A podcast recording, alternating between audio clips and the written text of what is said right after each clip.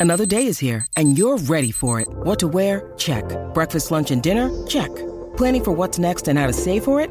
That's where Bank of America can help.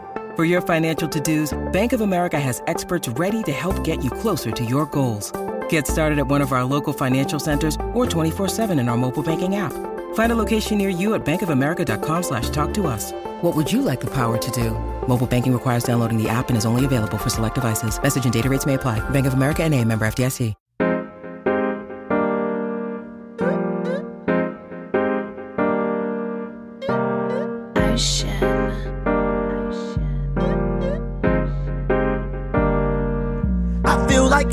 A locomotive sipping, drinking Arizona. Mixtape just around the corner. Did a lot in California. Can't wait to drop this on you. Yeah, they gon' have fun with that. Smash like Songam and my songs gon' break through like a running back. Hello and welcome to the podcast that is always up to speed with Formula One. My name is Mark Hamilton, and not joining me today, my friend, my neighbor, my colleague, my frenemy, Mr. Mark Daly. And that's because He's on vacation, a much deserved vacation for Mr. Daly. He's been away for about a week or so, and he will be back just in time to join us for next Friday's news show. So he'll be back just in time for us to break down the latest news in the world of Formula One and get us ready for Spa, which might actually be the last time we go there for a while. And we'll get to that a little bit later when we have a special guest on to break down some of the news in the world of Formula One. To give everyone a little bit of an update, especially if you are new to this show, my name is Mark Hamilton, as mentioned, and Mr. Daly and I have been doing this show together now for almost two years. That said, Mr. Daly has been doing this show in some capacity full time since January, February of 2016. So the show will celebrate its seventh anniversary in just a couple of months. And hopefully before the end of the year, we will also celebrate a huge milestone for the show, which is going to be episode number 400, an incredible milestone. This, in fact, is episode three 63. Again, like I said, if you're new to the show, a little bit of context. We are primarily a news show. The staple show, our bedrock, the backbone of the show, is our weekly news show where we do a roundup of all the latest news and topics and a little bit of gossip from the world of Formula One. We like to provide as much insight and context and background as possible. We also, of course, do small mini previews for every single Grand Prix, and we do a very detailed post race analysis after every Grand Prix. And if you've been listening, listening this year, we do that with Tim Hauraney, who, of course, is the full time professional racing analyst from TSN, which is the Canadian equivalent of ESPN. And we get great feedback for that. We also do a couple of other types of shows. We do our interview series where we sit down with guests from around the world of motorsports. This year, of course, we've had such stars as NAS- NASCAR Balkcom, Amber Balkcom of the NASCAR series. She was fantastic. That was a great interview. Most recently, we had Hamda El Qubaisi from the United Arab Emirates. We talked about her journey and her time in Formula 4, as well as her time in karting. We've had interviews with W Series star Jessica Hawkins, W Series race winner Megan Gilkes. We've had, of course, Matt Clark on from the US F4 Series. We've had a ton of really great guests, and it's all with designs on providing some really great context, but help to fill in around the corners in the world of motorsports because motorsports is much bigger than just Formula One, and there's all kinds of complementary series, competing series, and other disciplines of motorsports out there. So we we just like to provide some really great context and to provide as much information as possible, especially knowing that so many of our listeners are new to the sport. Now, all of that said, I do have a guest. We do have a guest today joining us in a few moments is going to be Matt Sekeres of the Sekeres and Price Show based out of Vancouver, British Columbia. They have a full-time 5-day a week podcast breaking down all the latest news around the world of sports, largely with a Vancouver specific angle or dimension to it. But of course, Matt, if you know and you've listened to our show for a while, is a huge Formula 1 fan, has been following the sport for decades and has some really great insights. And we're excited to talk about a couple of interesting topics with him, not least of which is going to be the 2023 calendar that I alluded to a couple of moments ago. Now, all of that said, we sit here, we are in the summer break. You could really say that this is the dog days of the Formula One season. We're more than halfway through the championship as we do every year, we get this great three or four week break. It's something that everyone that travels with the series desperately needs. The factory shut down for two full weeks as part of the sports regulations. All of the mechanics go home, the engineers go home, and the drivers go on vacation. Kind of like at Christmas, there's also a two week shutdown in the back half of December, but it's all mandated, which means that everyone involved with the sport takes their vacation now. But it's also a good opportunity to sit back and reflect a little on the championship. And as we sit here right now, as you all know, Max Verstappen is leading the championship by a huge margin of 80 points over Charles Leclerc. Max Verstappen looking to cash in on his second straight World Drivers' Championship. He has 258 points to Charles Leclerc's 178 points. Sergio Perez, although he's tailed off a little bit in the last few races, is sitting at 173, followed by George Russell with 158 points, Carlos Sainz with 156 points, and Lewis Hamilton rounding out the top six with 146 points. If we look at the championship, championship this year, there's a couple of interesting narratives. One, of course, is the fact that all of the teams, to some degree, are wrestling with the changes of the new aerodynamic formula that was introduced for this season. And we've talked about it at length, but the new aerodynamic formula was designed really to help the sport be a little bit more compatible with the new cost cap, taking away some of the design liberties that teams have had historically consolidating designs, centralizing designs, making certain concepts of the car's development more common and injecting more standardized components into the car itself.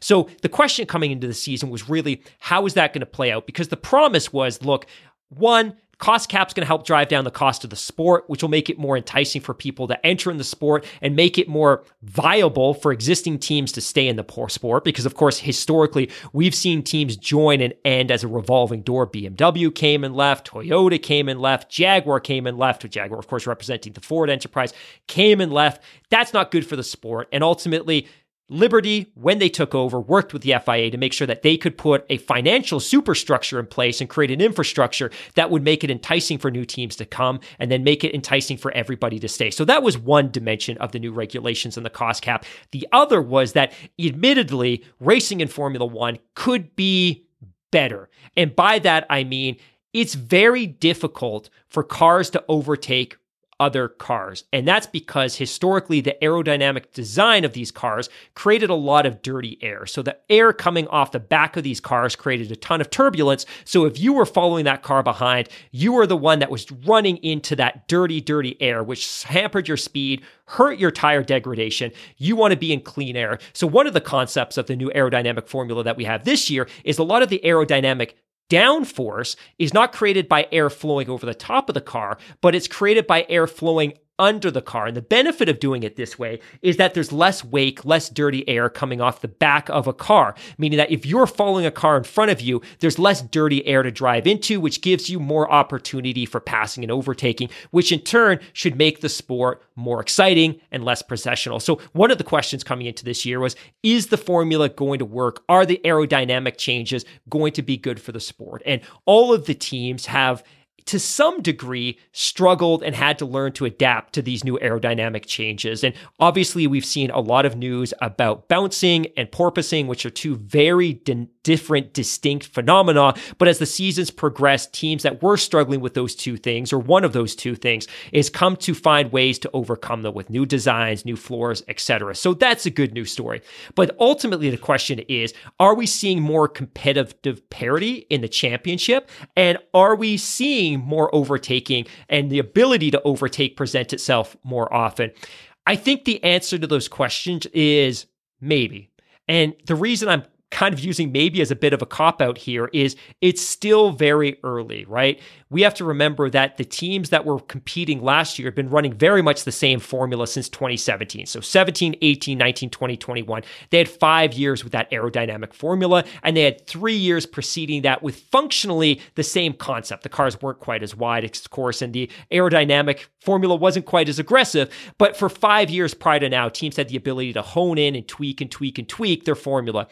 Right now, these teams have been working on these cars for a couple of years and these designs for a couple of years. But of course, all of that work was interrupted and disrupted by COVID. And of course, they're also now trying to adjust to a world where there's a cost cap. So teams can't simply throw a blank check at a problem that they now have to budget and they have to be very, very, very strategic with how they spend their money and where they spend their money. So teams are adjusting one to the new aerodynamic formula, how they design the car, but they're also learning to adjust to a world where there isn't an unlimited amount of money. And of course, a number of teams on this grid this year, not least of which is because of the inflationary pressures that we've all been experiencing, but most of the teams on the grid this year will run into that cost cap this year, that they will get to a point where they simply have no more money to spend on the car. So I say maybe. And I say maybe because we've absolutely seen signs and flashes throughout the championship this year indicating that the new aerodynamic formula is working. It is getting better. The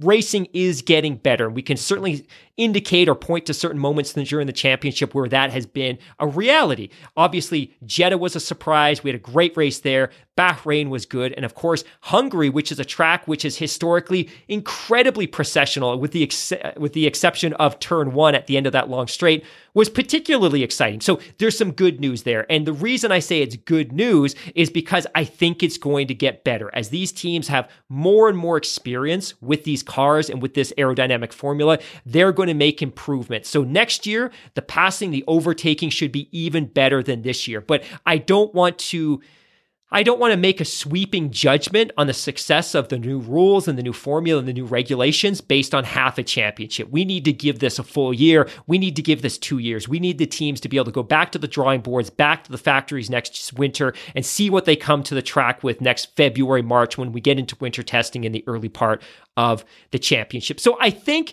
it's been good. Now, I think the other conversation that we really want to be able to have is about competitive parity and sporting competition because the cost cap was all about leveling the playing field. That Formula One was a lot like Major League Baseball as a North American analogy because North America, we have four big team sports at the professional level. We have the National Hockey League, we have the NBA, we have the NFL.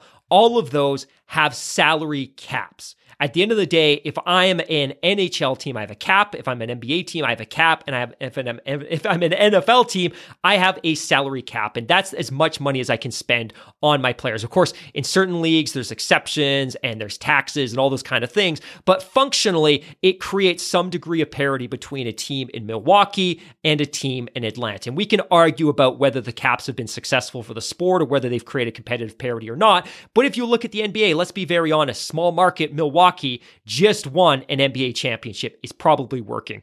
In the Major League Baseball, on the other hand, a league where there's never been a salary cap, you could argue that the big clubs, the Los Angeles Dodgers and the New York Yankees, for instance, can simply outspend the rest of the field, and they do. Now, whether that really translates into more World Series championships or not, I think you'd really have to start going through the league year by year to see who's been winning those chips. But ultimately, they do have a competitive advantage simply because they have more cash to spend on players. So in the world of Formula One, driver salaries don't have a cap. They don't have a cap. Drivers will always go to the team that can offer them the most money and to the team that affords them the best opportunity to win a championship. But again, Formula One's different than a professional team sport because the car is a huge and fundamental piece of the puzzle when it comes to winning a constructor's title or winning a driver's title. So the drivers are important. Make no mistake about it. A championship team does not win a championship without a championship caliber driver.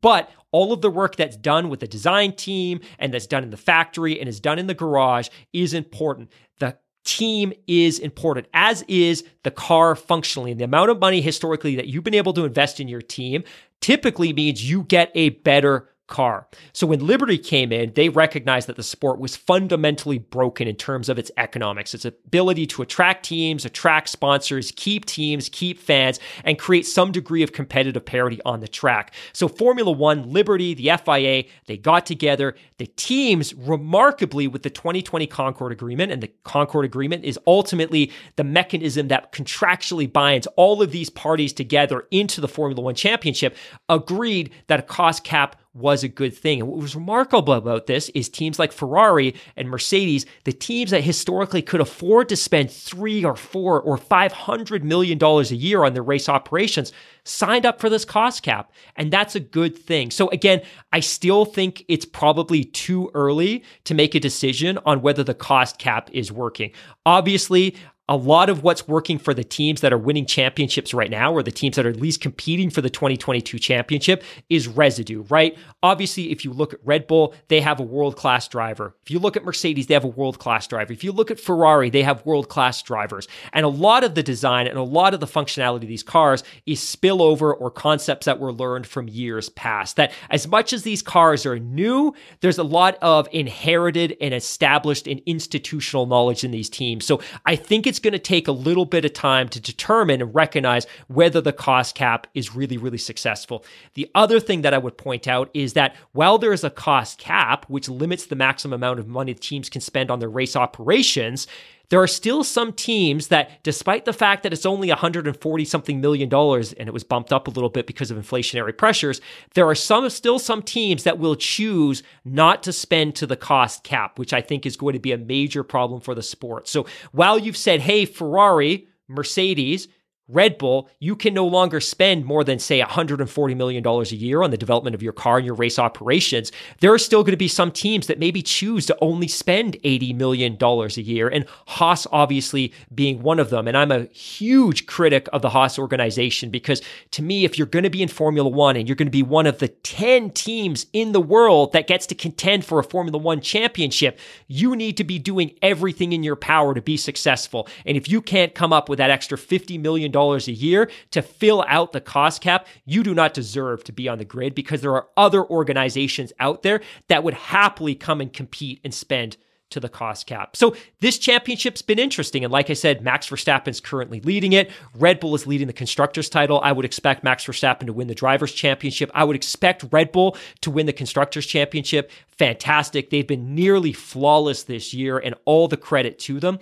But I think there'll also be an asterisk next to Ferrari this year, much like there was an asterisk next to Ferrari in 2018 and 2019, because they were in a position to win one or two championships. And for a variety of reasons, that's simply not going to happen. And to flash back to 2018, 2018, at least the back half, was very much a calamity of issues driver error, reliability issues, and strategy issues, which may sound familiar. And of course, 2019, it looked like they were going to be hyper competitive. They had the fastest car in the grid. And then mysteriously, partway through the season, they lost 50 horsepower from their power unit. And it's been largely reported now because they were caught cheating and may, may never know the truth, but it's pretty well established that that was the case. They had their wrist slapped and they spent a few years digging through the trenches of Formula One to rebuild that power unit and be competitive once again. And this year they have arguably the best car in the championship, but simply having the best car isn't enough. Your drivers have to be nearly flawless. Your strategy team needs to be flawless. Your garage needs to be flawless.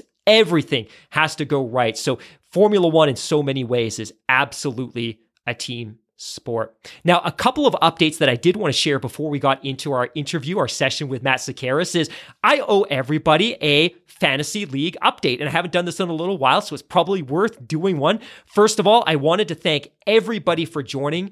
We were absolutely blown away by the number of people that joined our fantasy super league this year 2,030 people joined the Scuderia F1 slash Vincenzo Landino podcast super league. And we are incredibly, incredibly blessed to have such a great community of listeners that we could fill out the pool. And of course, we are going to have prizes for the top three finishers, which We'll hopefully finalize soon. I know I've thrown out some ideas, some merch, race weekend subscriptions, some other things, but I promise the top three winners will absolutely receive a gift and we'll send that to you wherever you are in the world. Now, if we take a look at the top 10 right now, Andrew T is leading with 2,683 points. Number two is Adam J with 2,609 points. Whitman R from the UK with 2,563 points. That is F with 2,549 points. Ludwig Y, 2,535 points. Noah F F with 2,527 points, Marshall W with 2,526 points, Roman M Number eight with 2,522 points, Jesse H from Canada, 2,512 points. And then rounding out the top 10, Byron H with 2,509 points. And if you are curious about where I am sitting, I am currently sitting at position number 500. So I am terrible. But I'm never going to give up, and nor should Ferrari. That while the championship seems to re wrapped up, mathematically, it's not over yeah. Now, a couple of other quick updates. Earlier this week, we dropped a really exciting podcast with Hamda Al Qubaisi. I was very excited about that. She was an incredible interview, and it was tons of fun to listen to her journey and to her tell her story. That was great. So please make sure you check it out. Last week, we also joined or dropped the first ever episode of F1 Book Club with Byrd Pinkerton. That episode was tons of fun. We broke into Elvis Presley, Marc Elvis Priestley's book, The Mechanic. Some really juicy stuff in there. I recommend you both buy the book on Amazon or wherever you get your books, and also listen to that podcast. Maybe listen, read the book first and then download the podcast and give it a listen. Probably a great way to to experience it. Uh, this weekend, I'm going to be joined with by Adam Burns from the DNF F1 podcast in the UK. He's going to help me do a new show on Saturday, which will probably drop on Sunday or maybe Monday. We need to do. We owe you a really great roundup of the news next week. We also with F1 Techie, my good friend from Lebanon are going to do a special podcast to break down the 2026 power unit now that the 2026 power unit has been set in stone. And because it's set in stone, we also expect to hear formal announcements from both Audi and Porsche on when and how they are going to join the Formula One grid for 2026. And then, of course, next Friday, like I said, Mr. Mark Daly is going to be back from vacation. We'll get back to the show and we'll do our weekly news show roundup and our preview of the Spa Grand Prix. Finally, and I promise this will be the final, finally, before we go to a break and bring on Matt Sekeres, a couple of other quick updates. We are still aiming to bring on Mr. Kevin Clark of The Ringer. He, of course, is the host of the F1 show. How he was able to convince Bill Simmons to do an F1 show for The Ringer, I'll never know, but I can't wait to hear that story as well as hear his story about being an Orlando Magic fan and covered the NFL for many, many years. We're also going to be doing a very special interview series episode with Megan Schuster, also of The Ringer. She does a ton of sports and pop culture work for that network and also supports the Ringer F1 show by joining Kevin from time to time and also hosting his absence. So, very, very excited about that. Now, we'll finally take a break, pay some of those proverbial bills. But when we get back, we're going to be joined by Mr. Matt Sekeres of the Sekeres and Price Show to talk about some of the uh, the bigger topics in the world of Formula One. See you on the flip side. Passion, drive, and patience. The formula for winning championships is also what keeps your ride or die alive. eBay Motors has everything you need to maintain your vehicle and level it up to peak performance superchargers, roof racks, exhaust kits, LED headlights, and more. Whether you're into speed, power, or style, eBay Motors has you covered. With over 122 million parts for your number one ride or die, you'll always find exactly what you're looking for. And with eBay Guaranteed Fit, your part is guaranteed to fit your ride every time or your money back. Because with eBay Motors, you're burning rubber, not cash. With all the parts you need at the prices you want, it's easy to make your car the MVP and bring home huge wins. Keep your ride or die alive at ebaymotors.com. Eligible items only. Exclusions apply. Hear that? Believe it or not, summer is just around the corner. Luckily, Armor All, America's most trusted auto appearance brand, has what your car needs to get that perfect summer shine. Plus, now through May 31st, we'll give you $5 for every 20 you spend on Armor All products. That means car wash pods, protectant, tire shine, you name it. Find out how to get your $5 rebate at armorall.com. Armor All, less work, more clean. Terms apply.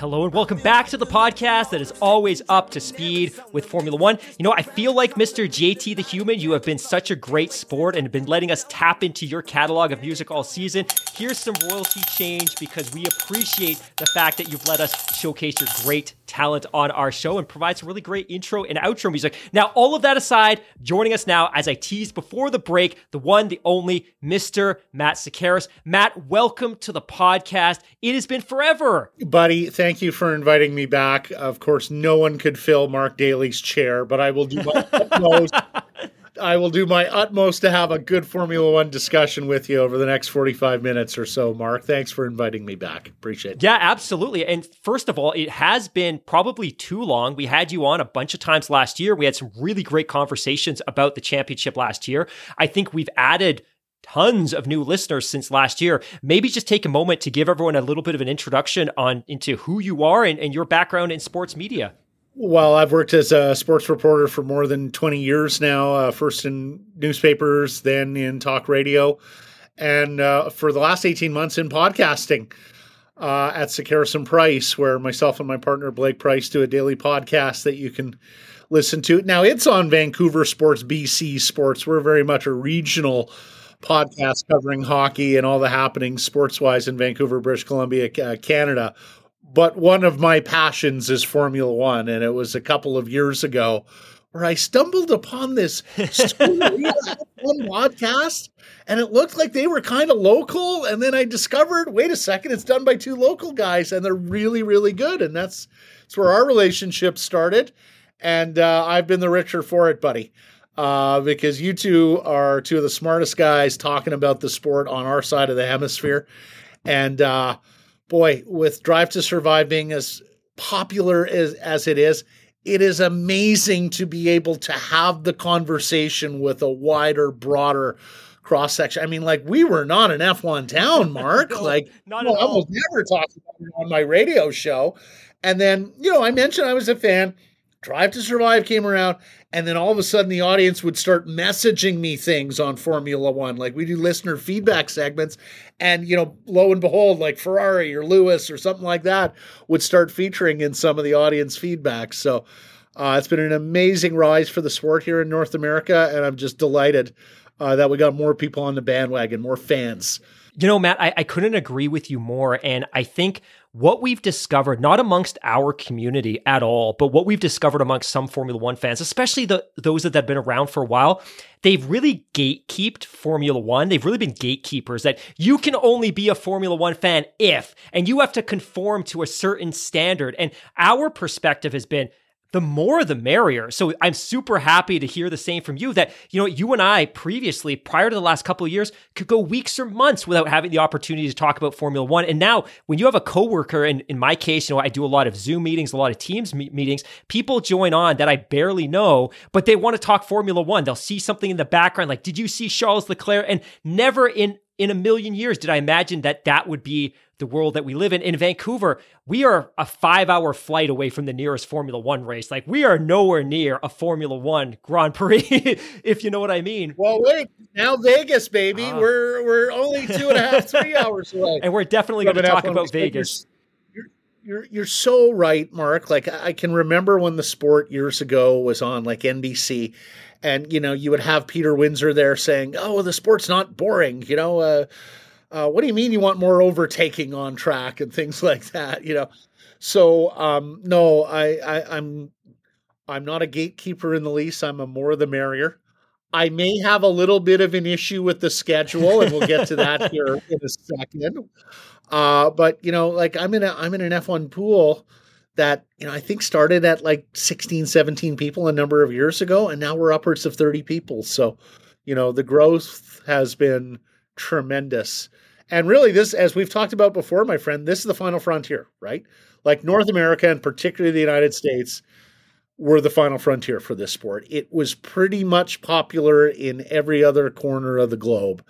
And it's uh, it's been amazing to see it take off here in Canada the US a lot of people in the US that are new to Formula One or have followed it for a while have seen the explosive growth in that country. But what they don't realize is that this is largely what Formula One has been throughout the rest of the globe for, for decades. That what they're experiencing is exactly what you said, which is the final frontier. And obviously, we've seen renewed growth or renewed interest in the last part, couple of years, partly because of Drive to Survive and partly because of the pandemic that so many races were happening behind closed doors but it's been it's been exciting nonetheless. And i think the other thing that's really interesting is that people are finding ways to be Formula One fans in in new ways. It's not all about I have to be sitting in front of my TV on Friday morning at 5 a.m. to watch free practice one. It's okay if you just watch qualifying or the race, or it's okay if you just watch the race. And a lot of people, half the fun they have following F1 is what are the drivers doing during the summer break on social media? There's just so many different things to talk about when it comes to the Formula One Championship. But I did want to get right into. You would ever miss free practice one, though, right, Mark? Don't tell me you've missed free practice one. There, there may be a 55 inch TV in my office for a reason, and it's free practice one and two on Fridays. But I do want to jump right into right into the topics because you and I have been bantering back and forth via text message and social media for months about the calendar. And as the sport has seen this explosive and renewed interest in, in its product, um, we've seen a desire to see more races materialize in the United States. And of course, that manifested itself earlier this year in May. We went to Miami for the first time. And while there was a lot of critics of the cost of the event, I think that's just by and by and large a byproduct of the fact that there was interest in it. Um, there was a race in Miami, but we also have a race coming next year in Vegas, which you mentioned a couple minutes ago. But next year, we're also expected to, and there hasn't been a formal announcement yet, we're expected to go Kyalami in South Africa. So the first time we'll be back in the African continent since the early 90s. We should be back in China, which is an incredibly important market for Formula One for the first time since 2019. And Qatar will be on the calendar for the first time full time. Of course, it was on the calendar once briefly in 2020 to help fill out that schedule during the pandemic shortened year, or sorry, 2021 to fill out the uh, the pandemic interrupted year. But all of that said, and I'm going to pass it over to you. There's potentially two races that we're going to lose, right? Let me steal a line from Esteban Ocon. It's not big prize racing, it's Grand Prix racing, right? Like France is to this sport what Bethlehem is to mangers. So, look, I can't say I was the biggest Magny-Cours fan. I did actually like Paul Ricard. You know, as the newer tracks go, I actually thought Paul Ricard uh, gave us some decent races over the years. But I'm flabbergasted that the sport next year will not only not have a French race, it won't have a German race and we're pulling out a spa in Belgium, which for my money is the best racetrack in the world. Um, let's just go back a second, and I'm glad we started as we started, Mark, and so everyone knows that I'm a come one, come all Formula One fan. But I do wonder if the sport right now is chasing some of those American dollars, chasing some of those drive to survive dollars and fans, perhaps at the expense of their base and of their core. Um, I always viewed the power structures of this sport being and the economic backbone of this sport being in principally four countries. Uh, well, four countries: Great Britain, France, Germany, and Italy. Um, to think that we're not going to be racing in France and Germany, like Mark, I'm old enough to remember when we went both to Hockenheim and the Nurburgring in Germany. Like, look at some of the most successful people in the history of this sport. You know, a good number of them are German and French, the Professor Alain Prost, Michael Schumacher, and others. And, you know, last time I checked, Renault was a proudly French company. Mercedes was a proudly German company, and we got Audi Porsche coming on in as well. Like, what are all these stakeholders in France and Germany going to think about a sport that no longer touches their country, no longer does one of it one of its events in their country. You know, to me that's one big discussion in and of its own right. But that we're not going to Spa. Um, as you know, Mark, like I think it's the best racetrack in the world.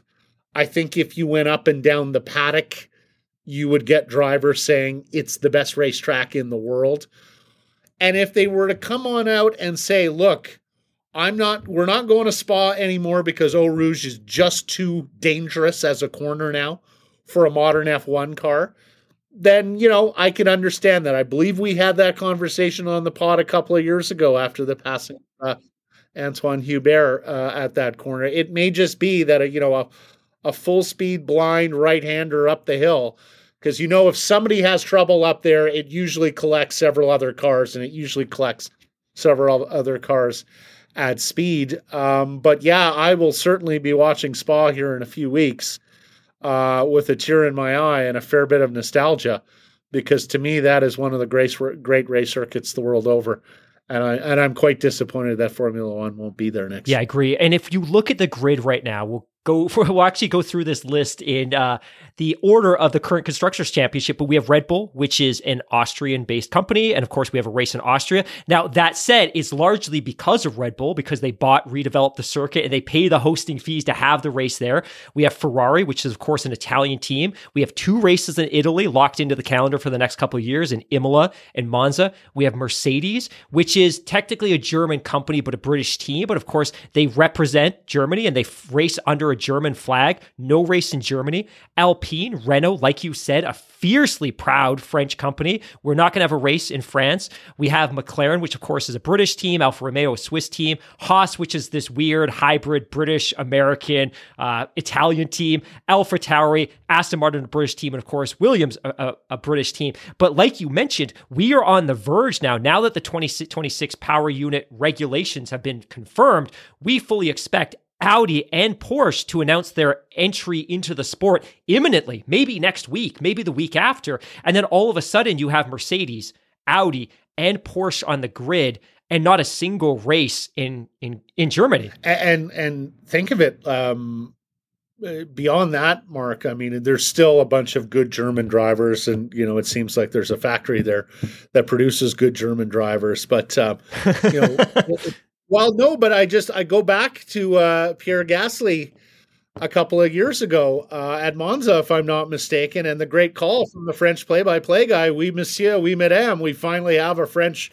winner, uh, uh, driver winner, the first since uh, since the Monaco Grand Prix all those years ago, and Olivier Panis. So you know, since then we've seen Esteban Ocon uh, win as well. So boy, I mean, it's just a huge, huge sport in those countries. And I just, I'm having problem as an old one, old F1 head, processing a world where we're going to Miami, Austin, and Las Vegas, and not going to France or to Germany at all. Frank, you know, frankly, it, it seems to me a little bit gluttonous to go to three different markets in the United States. Like, I don't know why you need Las Vegas and Miami. I understand the economics of it, that, you know, those are towns uh, that can command huge dollars and wealthy people to come there and, and, and, spend on a motor race. I just, you know, for me as a, cons- you know, particularly as a, a consumer, um, you know, one or the other would be okay, right? Like if it was a rotational thing, we're in Miami once every two years, in Las Vegas once every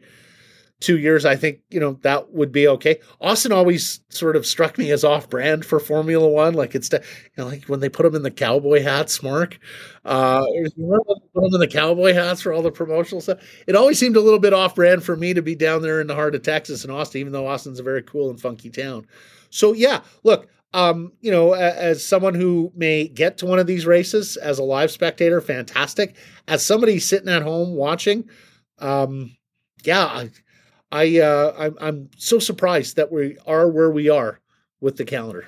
And I I don't take exception to being in Vegas, and I don't take exception to Miami. But I think the risk, and, and you made you you alluded to this. I think the risk is you can't go to these markets at the expense of the hinterland that is the sport. That at the end of the day, the economic engine and again, everyone's excited that we're getting a million people watching a Formula One race in the US.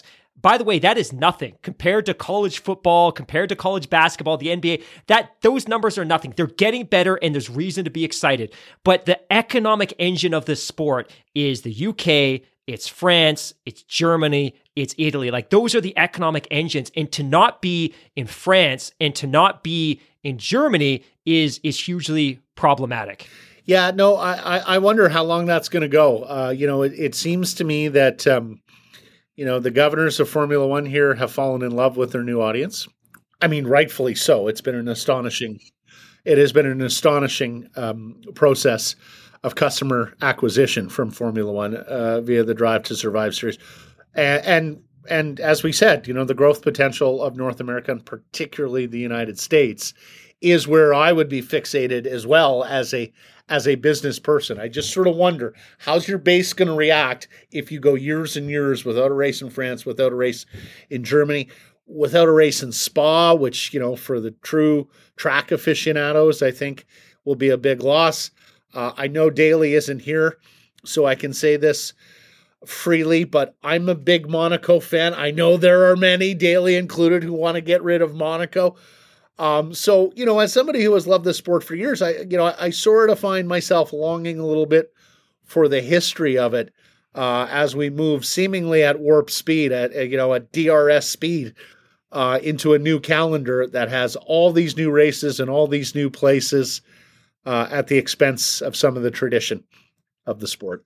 I think it's probably useful as well to provide a little bit of context to how race locations are determined. So, with the exception of Vegas, which is effectively unique because the race organizer, the race promoter is effectively Formula One itself, all of the other races are hosted and promoted by independent companies. So, they're companies that come to Formula One and say, hey, here's our proposal. We want to host a Grand Prix here. Here's how security is going to work. Here's how parking is going to work. Here's how transit's going to work. Here's the circuit that we're going to use as FIA grade one. And then if Formula One likes what they're hearing, not the FIA, Formula One will negotiate with that promoter. And ultimately, they'll strike a deal that, hey, for five years, we're going to race in Matt Sekeres's backyard in Kitsilano. We're going to go there and host a Grand Prix.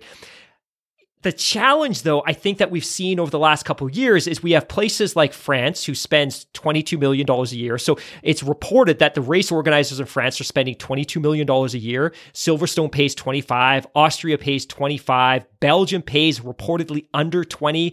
Italy, so the Monza Grand Prix spends 25. But if you look at some of these other races, Bahrain reportedly spends $50 million a year. Jeddah spends close to 60. Azerbaijan spends close to 60.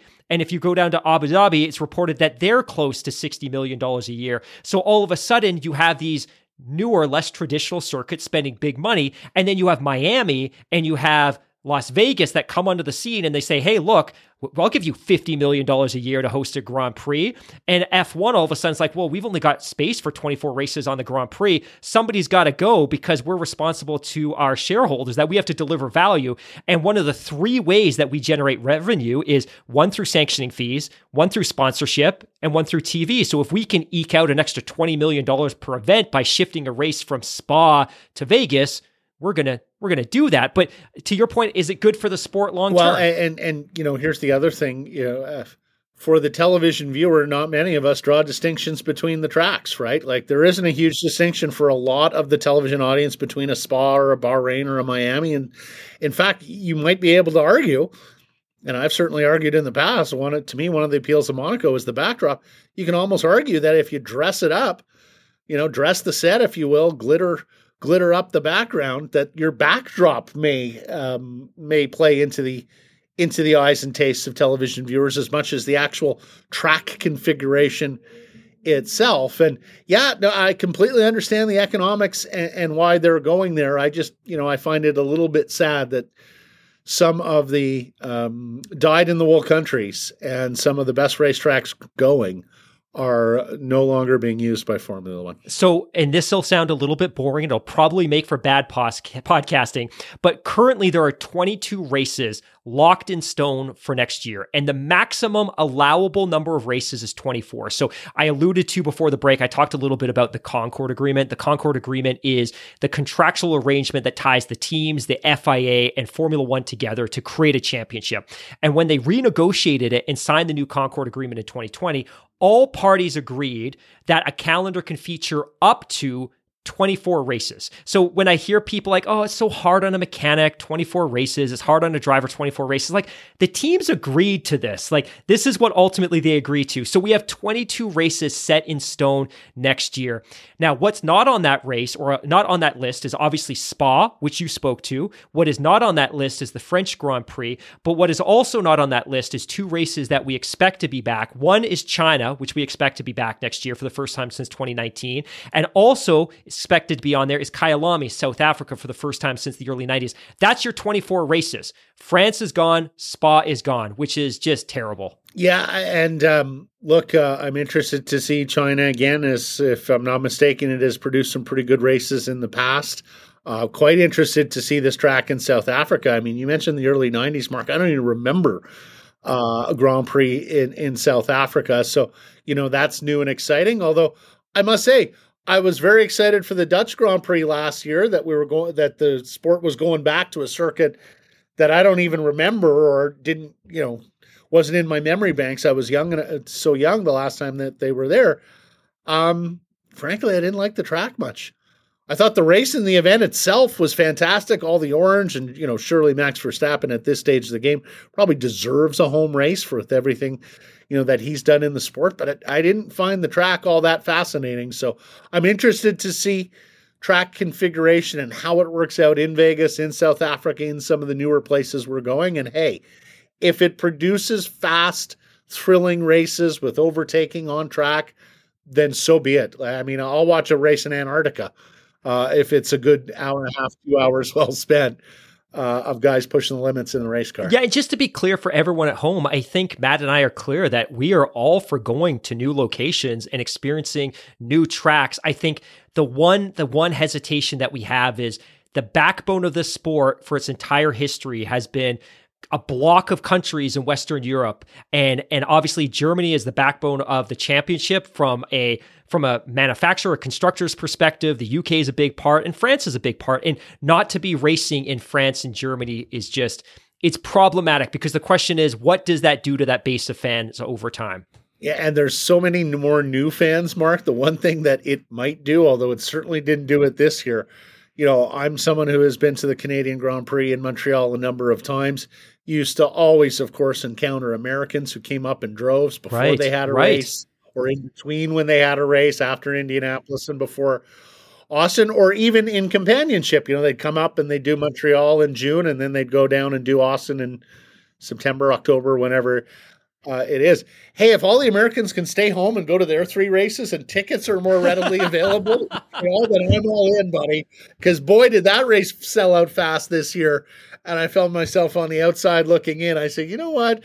Looking at my wallet, looking at my balance sheet, maybe 2023 for me to get back to the Canadian Grand Prix. I never thought about it like that. And people talk to me all the time. It's like, oh, what do you think of the Canadian Grand Prix? I'm like, it's one of the ones I've never been to. And they're like, what do you mean? I'm like, it's cheaper for me to fly from Vancouver past Montreal to Europe and go to a Grand Prix there than it is to go to Montreal. And Montreal, of course, benefits because of its geography that people from New York State and Massachusetts and Vermont and Connecticut, they all, it's within driving distance. They drive right into the city and it's a huge party. And it's kind of been the East Coast Grand Prix in the way that Austin is becoming the Southern and West Coast Grand Prix. Although, of course, now you're going to have in its backyard, you're going to have Vegas. Yeah. Well, and of course, the other great thing about Montreal and why it was so popular with American fans of F1, but you know, fans at large in F1 is the race is right there downtown, right? Like you're not on a bus for an hour and a half out to the countryside. Uh, you know, you hop on the metro, you get off at Île Notre Dame, you walk uh, half kilometer or so, and there you are, right at the gates of the Circuit Gilles Villeneuve. So, yeah, I'm very much looking forward to getting back there, buddy. I want to get to Austin at some point. Like, yeah, I think so you know, I. it looks so like a fantastic uh, experience on television. It's a great U.S. city. I mean, one of the most cultural U.S. cities, particularly one of the most cultural cities in the south of the United States. When you think of what they've got going on from a music and food point of view, and and and look, you know, uh, if you were picking places to put you uh, races in the U.S., you know, and this is the one thing that I might be a little bit, you know, concerned of, concerned about going forward uh, with F1. You're in Miami, Austin, Vegas Detroit has held Grand Prix, right? I mean, Detroit, needless to say, is you know central in the automobile industry. You've been to Indianapolis in the past, right? And let's face it, you know, it is the heartbeat of North American um, racing is Indianapolis, Indiana. Once upon a time, there were Grand Prix in Long Beach near Los Angeles, and that would have to be an intriguing market. And of course, once upon a time, Mark, we were talking about racing in New York City with right. the Statue of Liberty right. in the background. So, you know, now that they've got their appetite wet with these US races, are there going to be more going forward? Are you going to go to other cities in the United States at the expense of other countries and other constituencies? that would like to hold their own races. As somebody in a country who's seen many of our sports franchises depart for southern pastures, and I am still aching for the return of my Vancouver Grizzlies, I often hesitate to feel good about the long term kind of the long term health of the Canadian Grand Prix. The fan support is there, but I fear that ultimately, unless they can lock that down to a long term contract, what's to say a big US city or promoter doesn't come in and say, hey, their Bell Media is paying you $30 million a year? Actually, I'll look it up right now. So Bell's paying $30 million a year. What's to say a US promoter says, hey, we'll pay you 50 and then it puts Bell in a position to match, right? Now, the one thing we got going for us is that Montreal routinely attracts that huge 100, 120,000 person crowd on race day. And of course, the other thing you got going for you if you're a fan and want to keep the Canadian Grand Prix is, I mean, Bell Canada Enterprise is one of the biggest, oldest, richest companies in this country. It's media division subsidiary. Uh, Bell Media has a huge stake in that race, needless to say, because it goes on its it's all sports channel TSN. So, yeah, I hope it's many more years uh, of going to a Canadian Grand Prix in Montreal. I am absolutely curious and want to get down to either Miami or Vegas, two cities that I've made uh, vacation destinations many a time in my life, or Austin at some point uh, going forward. I just wonder again. I just wonder how much, you know, how long can F1 sort of ignore its base uh, in Europe, in France and Germany? Uh, I would have to think you will get some people organizing there looking for a return of F1 in both those countries in the near future. Says Red Bull team principal Christian Horner. When you talk about 24 weekends out of 52 in a year, it does feel too much, he said to Sky TV. But then when you look at the venues that are coming in, you think, okay, I definitely go an extra weekend for Vegas. If South Africa was on the calendar, I definitely do an extra weekend as well. China might be coming back. It's such an important market, and I think they're working hard to make the weekend shorter and operational, more operationally more bearable for the teams and the traveling staff.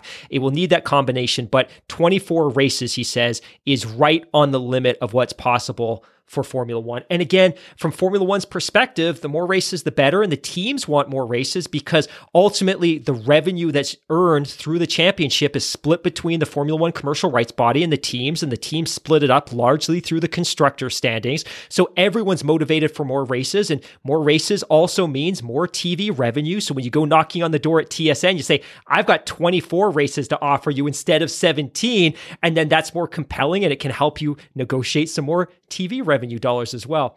All of that said, I think it's time to take a quick break and come back and pivot to another story because I want to talk to you a little bit about long-standing Formula One stalwart Fernando Alonso. We're going to take a quick break, pay some of those proverbial bills, and we'll be right back. When you need mealtime inspiration, it's worth shopping Kroger, where you'll find over 30,000 mouthwatering choices that excite your inner foodie. And no matter what tasty choice you make, you'll enjoy our everyday low prices, plus extra ways to save, like digital coupons worth over $600 each week. You can also save up to $1 off per gallon at the pump with fuel points. More savings and more inspiring flavors make shopping Kroger worth it every time. Kroger, fresh for everyone. Fuel restrictions apply. With threats to our nation waiting around every corner, adaptability is more important than ever. When conditions change without notice, quick strategic thinking is crucial. And with obstacles consistently impending, determination is essential in overcoming them. It's this willingness, decisiveness, and resilience that sets Marines apart. With our fighting spirit, we don't just fight battles, we win them. Marines are the constant our nation counts on to fight the unknown. And through adaptable problem solving, we do just that. Learn more at marines.com.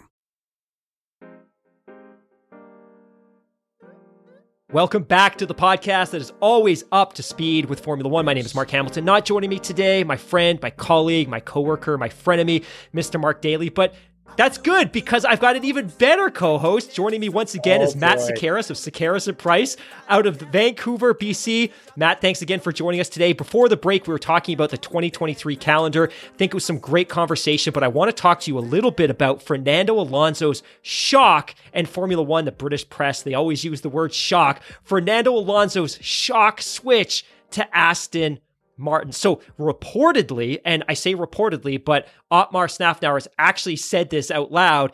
His team, Alpine, Fernando Alonso's current team, did not know that he was even negotiating with Aston Martin until Aston Martin released a press statement saying they had signed him for the upcoming season. What are your initial thoughts, or what were your initial thoughts on Fernando ditching Alpine to go to Aston Martin? Well, I think Fernando is out of F's to give.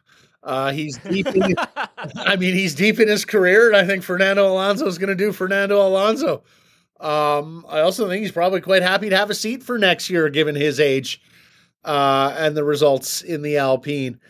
Um, look, it's uh, it is a political backroom business, right? The shuffle for chairs. You don't want to be left without a chair, like musical chairs. So, um, look, uh, as a titan of the sport, I'm glad to see that Fernando will be carrying on to yet another team.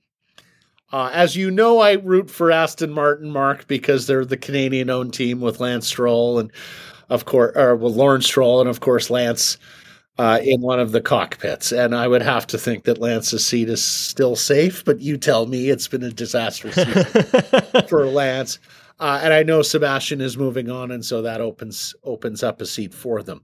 I would have to think, watching Aston Martin this year, that the chairman is hungry for a little of professionalism in the cockpit, and that's not a slight on Vettel, but you know, for me, if you're already know you're retired as a race car driver, that probably affects you on track, right? Are you really gonna, you know, go for every last move? Are you really gonna push the limits that you did as a younger driver if you know you're uh, driving into the sunset at the end of the calendar? Uh, you know, I hearken the great uh, scene in the movie Rush there with Daniel Bruhl as Niki Lauda after having a, a child saying, Right. "I have something to lose now," right? So, you know, I think Fernando can bring that sort of professionalism. I suspect he can work well with some of the the team, the engineers and the mechanics in terms of car setup and all that, but you're the expert there. You tell me. I just hope Aston Martin becomes a, you know, significant on the grid. Um, they were making reasonable progress after Lawrence Stroll had bought Force India. Um, they were look was Force India, right? If I'm not mistaken. Force Uh, India, absolutely, yeah. Well, like you know, it looked like it was going in the right direction. They had the rebrand, a classic traditional name in Aston Martin. The color is absolutely magnificent. I want my next car in that color. Um, but boy, it's been a hideous year on track for them. I mean, they're just absolute. I mean, they're turtles. Uh, it's a green car that looks like a turtle uh, going around the track, and I mean, Lance just, you know, you want to support him so much as a Canadian, but there just hasn't been a lot of progress since that surprise podium in uh, was Baku, if I'm not mistaken, right? Uh, several years ago. Uh, would have liked to have seen a whole lot more progress from the team and from Lance himself. If Fernando can help that next year, so be it. I'm all for it. I want to circle back to Lance in a couple of minutes, but I think this is always it's always the most interesting part of Formula One for me. And I pulled back the curtain and shared this with our listeners a couple of times. There's two things that drive really great numbers for our podcast. One is Ferrari winning a race. If Ferrari wins a race, our numbers are sky high. It doesn't matter if Lewis wins, it doesn't matter if Max wins. If Ferrari wins, our numbers are up 30%. The other thing, the other thing that really drives ratings for us is the talk of silly season, which is kind of like NBA free agency. Like my interest in the NBA peaks around the NBA finals into free agency and the draft, and then it drops off until the next spring. Like that is that is me as an NBA fan. But Formula One is the same way that nothing gets us more clicks and downloads than this talk of silly season. And one of the things I have to constantly, and I like to do it because it's really interesting, talk to our North American listeners about is Formula One is so different than North American team sports. Like whether they have a salary cap or not, Major League Baseball, the NHL, the NBA, the NFL, they have collective bargaining agreements, and there are fierce fines for tampering. You do not talk to another team. You do not look at another team if you are under contract. You have to be a free agency at midnight when your contract expires. Talk away. Formula One is crazy. Like, let's go back to 2005. So, at the end of 2005, uh, Mr. Fernando Alonso makes the decision that he's going to leave for McLaren. In 2007, he drives the entire 2006 season for Renault, wins them a championship while he's under contract for McLaren, which is just mind boggling. I remember that. Yeah. And, um, Mark, you've forgotten another layer of confusion here, and one that I still don't necessarily get from an ethical point of view. Toto Wolff is their manager, for God's sake. he manages all these guys despite running the Mercedes team. Like when I did have new uh, fans and friends of mine watching Drive to Survive come to me and go, wait a second, Toto Wolff acts as their manager even though he runs a rival team? And I'm like, yeah. And they're like, how does that figure? And I'm like, I really don't know, actually. Uh, it's just a small cadre of people who seem to get together and sort out uh, who's in those who's in those chairs. So, yeah, um, I, I, I, must say uh, there was a part of me that was surprised that Fernando did want to go to another team. I sort of wondered, okay, has he had enough of being sort of a mid pack driver after you've had that much success? But you know, I suspect that there is nothing quite like the experience of driving a Formula One car, and I don't dispute for a second that there are some people who will do it until someone comes to take them physically away from the cockpit, and even then may try and fight them off. And, you know, Fernando strikes me as the type of guy who, if his last breath were in a Formula One cockpit, he'd be okay with that on that that note of and i'm going to use the word incestuous knowing how how problematic it could be. But on that note of how incestuous Formula One can be, one of my friends sent me a message a couple of months ago. She's like, Mark, you understand. This is when Jean Todt was still the president of the FIA. Like, Mark, you know the president of the FIA, the body that's responsible for governing and officiating Formula One, his son is the manager of Formula One drivers, including Charles Leclerc. And it's just one of those face palm moments. Like, Formula One, like, you are such a messy, messy beast. But on, on the note of Fernando Alonso, uh, I had this thought that when he came back to Formula One, so he had an unceremonious exit with McLaren a couple of years ago. That relationship was loudly and verbally damaged. We could hear it over the radio during races. I thought at that point he had burned all of his bridges in Formula One, and given his age, he was never going to come back. And when Alpine Renault made the decision to bring him back that last year, the impression that I got of Fernando was this is a guy who now recognizes, after a couple of years out of the sport, how lucky he is to be in Formula One, and that he really respects the fact that this team, Renault, was willing to give a 40 year old driver kind of a fourth or fifth champion or chance in the sport. And then the fallout from the last couple of weeks just kind of reinforced exactly what you said. Fernando is going to be Fernando. And the reported terms of the deal are this it is a three year deal, but it's effectively a one plus one plus one. So he can opt into an additional year for three consecutive years. So he's got three years of guaranteed money. The team doesn't have an option. He's also going to be paid, reportedly, Lawrence Stroll is going to tee up $20 million a year. So the terms reportedly at Alpine were going to be one one with a one year driver or one year team option in the range of five to $10 million. So, as a 41 year old driver, if a team's offering me three years of guaranteed money at $20 million a year, you take that deal every time, right?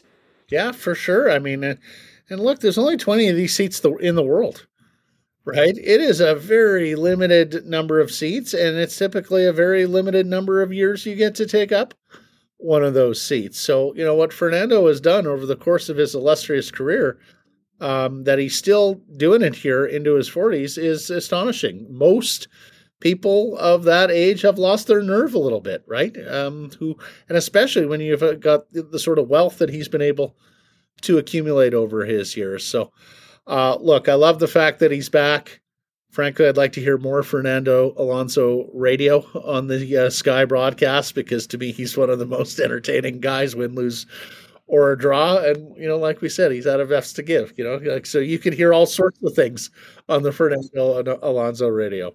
Before we move on to the next topic, uh, one of the thought, things that I thought was really interesting, or one of the tidbits or pieces of fallout that emerged in the days after he signed his deal with Aston Martin was that uh, Renault, Alpine Renault, and Otmar were trying to get a hold of him. And apparently, he or part of his camp had told the Alpine team, you might not be able to get a hold of him because he's in the remote Greek islands.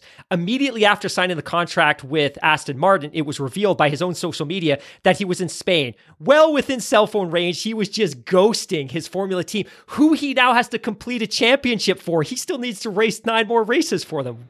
Well, uh, hey, um, sure, but did Otmar not leave Aston Martin? Like, you know, Otmar, he's moved across the aisle too, right? Like, yep. so think about his fair play, Otmar. And, and not only that, but don't forget Otmar and Lawrence Stroll signed – Sergio Perez to a three year deal for 2020, 2021, and 22, midway through 2019. And by halfway through the 2020 championship, the first year of his new three year deal, they were working to buy him out of that deal. So loyalty is not something that is well distributed in the world of sport, Formula One, is a competitive no, no. business.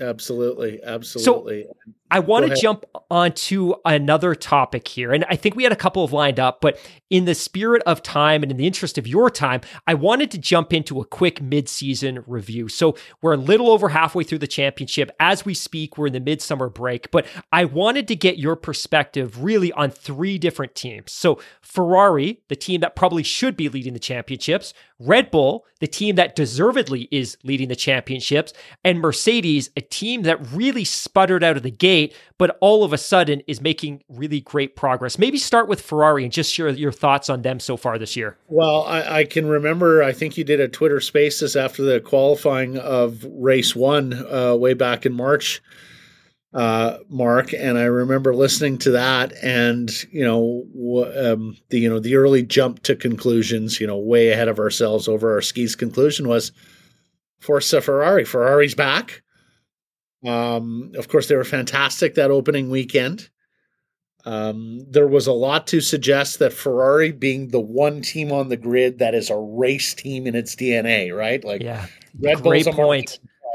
You know, Mercedes is an auto manufacturer. Ferrari is a racing team that happens to sell very expensive street cars uh, and, and, swag. Um, uh, you know, so with the constraints and the new regulations, I thought for a moment there, okay, this all plays into Ferrari's hands. They have two terrific young drivers, and if they are the best car or close to the best car, we could see those prancing horses atop podiums and the Tifosi celebrating all across this big world of ours because, as you have already noted, your ratings go up when Ferrari wins.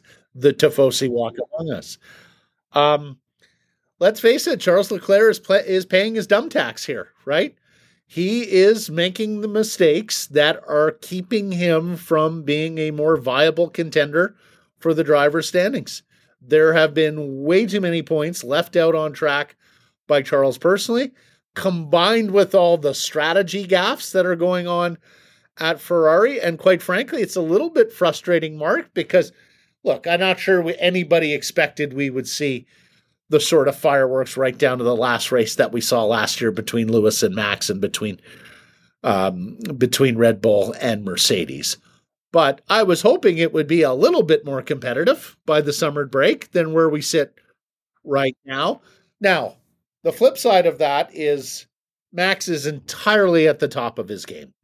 Um, Max Verstappen right now um, is, you know, if not as good, better than Lewis was at his peak and Michael Schumacher was at his peak. Just the way that Max is making it look so easy and effortless, effortless these days. And yes, he's getting some help from some of the other teams. But when another team makes a mistake, they pounce on it, Mark. They're given no quarter. If you give them an opportunity, a sliver of daylight, they're putting their nose in there and they're taking the position for uh, for from you. So, you know, my hats off to the Red Bull team and the way that Verstappen is going right now, uh, because he's he's head and shoulders above Sergio too. I mean, he is absolutely a maestro in the cockpit and I think we're seeing him at his absolute pinnacle right now. Um, as for Mercedes, I'm glad to see they're making progress. Uh, I love the fact that George Russell is getting what he's getting out of the car. I'm a nostalgist, so I would love to see Lewis climb atop a podium and get a little bit more competitive in the races that are yet to come. And I think he will. I'm glad to hear they are making progress on the porpoising issues because it was so difficult to watch that onboard shot of the Mercedes earlier this year. And shout out to you. Uh, for all your listeners should know, Hamilton calls me before the season. Quite, you remember this, Mark? Yes, A few yes. weeks before the season, he says, Matt, I just want to let you know the grid will be dominated, the paddock will be dominated with talk of porpoising coming up in a few weeks. And here's what porpoising is. And he gave me the best, most layman's terms uh, definition of porpoising and why it happens. And Mark, I'll have you know, I have quoted you and I have used you and your comments on porpoising from even before the season. Um, so yeah, I mean, like I, I, I have hopes for Mercedes to be more competitive in the second half, but you know, I, I have a feeling we're we're uh, we're marching to a couple of coronations here, uh, both in the constructors and in the drivers' championships. my math my math tells me matt that we probably won't even get to Austin before these championships are going to be wrapped up. It's going to hurry, happen in a hurry. Max is up by 80 points. At this point, Charles Leclerc effectively has to win every remaining race and hope that Max DNFs a couple of times. That it's not mathematically decided, but practically it's it's done. And, And well, and especially because like Red Bull does not have a lot of reli- reliability issues, and Max is just so intelligent as a driver now. Like he's, you know, he's not going to stick his nose in there and get himself, uh, and get himself knocked out of the race. You know, trying to make a pass for sixth or seventh. He's going to take his points and just move on to the next race. So, you know, he has that luxury, and, and more importantly, you know, he's got that maturity now right? Like, you know, the young Max was a go for broke type of guy. It sort of reminded me of young Villeneuve and young Vettel and, you know, a bunch of the superstars in this sport who took several years as youngsters to basically be broken like horses. Understand there's a way that you go about winning a championship that is different than your pure race instinct. And, you know, Max right now hits the, has hit the perfect balance of being a racer and being racy and gambling and going for it, but also being wise to the table. Also being wise to understand what's at stake and what it takes to win a drivers and constructors championship. for many years, people have always liked to draw a comparison between Max and his teammate. And the commonly held belief is that the gap between the two of them was always because, and I'm going to quote here, I'm going to do that kind of fingers thing with my fingers in the air, the quote thing. The car was designed for Max. And that's why his teammate was always so far behind the pace. I don't believe that anymore. Like I came to the recent realization that it has nothing to do with the car being designed for Max. It's just Max is that much better than everyone he has ever been paired with. He is absolutely at the top of the game. And when you look at last year, and I'm glad you touched on this, last year's championship for everyone listening at home was an anomaly. The championship never goes down to the final lap of the final race of a 22 race championship. That was an anomaly. We've seen it in the past. Rarely. Uh, Rare, yeah, rarely, rarely. No, but, But- uh, I mean, like, let's face it. Like, you know, Max Verstappen was born to do this. Uh, and of course, you know, there's the racing DNA there of his father, who, who, and I do remember his father filling out the field years ago. Um, and, and you know, frankly, to me, that's only motivated Max even further. But you know, the moment he got into a cockpit years ago, I mean, it reminded me like Vettel and Hamilton and Michael Schumacher and and, and Jacques Villeneuve. Like you just knew some there was something special about this guy. You just knew that there was something that distinguished him from other drivers on the grid. And you know, he's realized his destiny here. Um, we both have our issues with the way he won his championship last year. I'm not going to sit here and say that you know it deserves an asterisk or a caveat in the official record books or anything like that. But in my mind's eye, I did and I do and I did want to see Max Verstappen win a uh, win a championship that is devoid of controversy. To win it as a front runner, as Lewis did, as Michael Schumacher did, and some of the greats, and I think we're seeing that this year. And Mark, we may be seeing several of these. Like we could be in another era of Hamilton and Schumacher, where everybody else is racing for second place.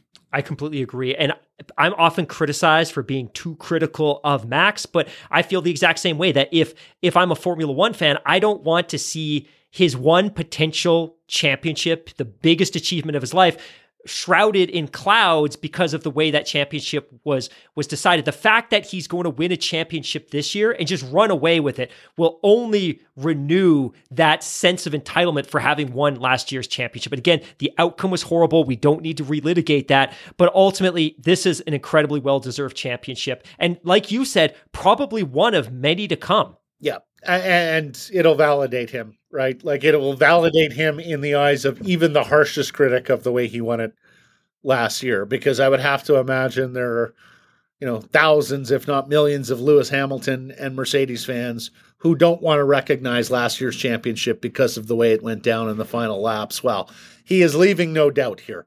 You know, we all have to sit there and bow before his greatness and understand this is the best race car driver in the world the the pressure that both he and Lewis felt last year was something that only the greatest of all time could could sustain and absorb and actually use as fuel to propel them forward. The fact that given how far he was behind in the championship, that Lewis could run off that series of successive wins in Qatar and Saudi and Brazil to close into a tie with Max in the final Grand Prix. And the fact that Max could be losing that race with a handful of laps left, but be given a sliver of an opportunity and to take that championship, it speaks volumes about both of them as being all time greats. And I know Max has only got the one chip. He's going to have two this year. There's no reason to think that in 23, 24, 25, when we're running under the exact same regulations that we are today, that he can't win at least one more and be kind of crowned as as part of that Mount Rushmore of all-time greats.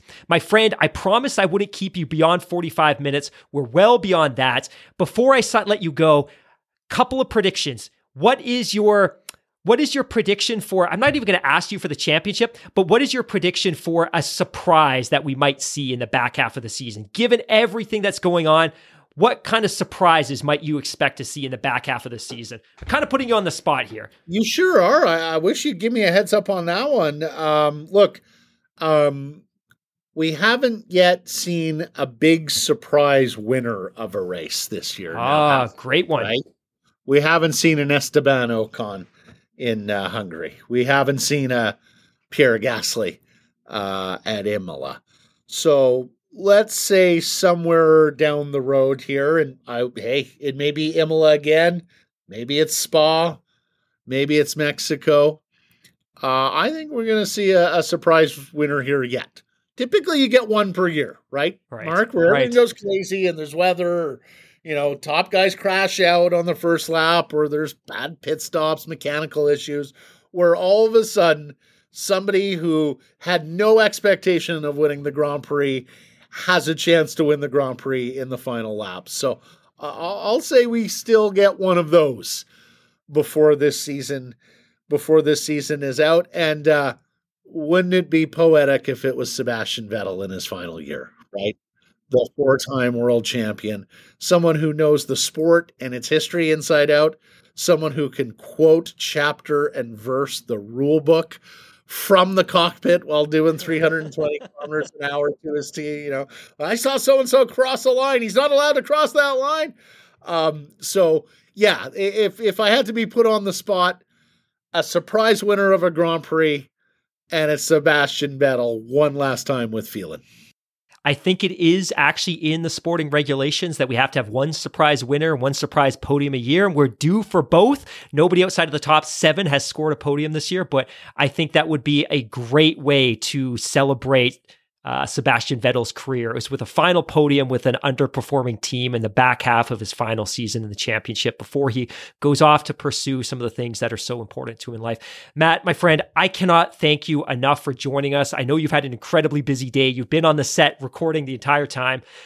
Thank you once again. We hope to speak to you again in the future. For everybody listening at home, thank you so much for joining us. Uh, we appreciate it as always. And like I said, we've got a bunch of great podcasts coming up for you. Uh, if you want to follow us on Twitter at Scuderia F1 Pod, you know, you know, we appreciate the follow and we make an effort to reach out to everyone that does follow us. And again, if you have the opportunity to give us a rating on Spotify and a rating and review on Apple, we greatly, greatly appreciate it. We review, or sorry, we review, we read every single review that we get, and we appreciate them all. So thank you once again.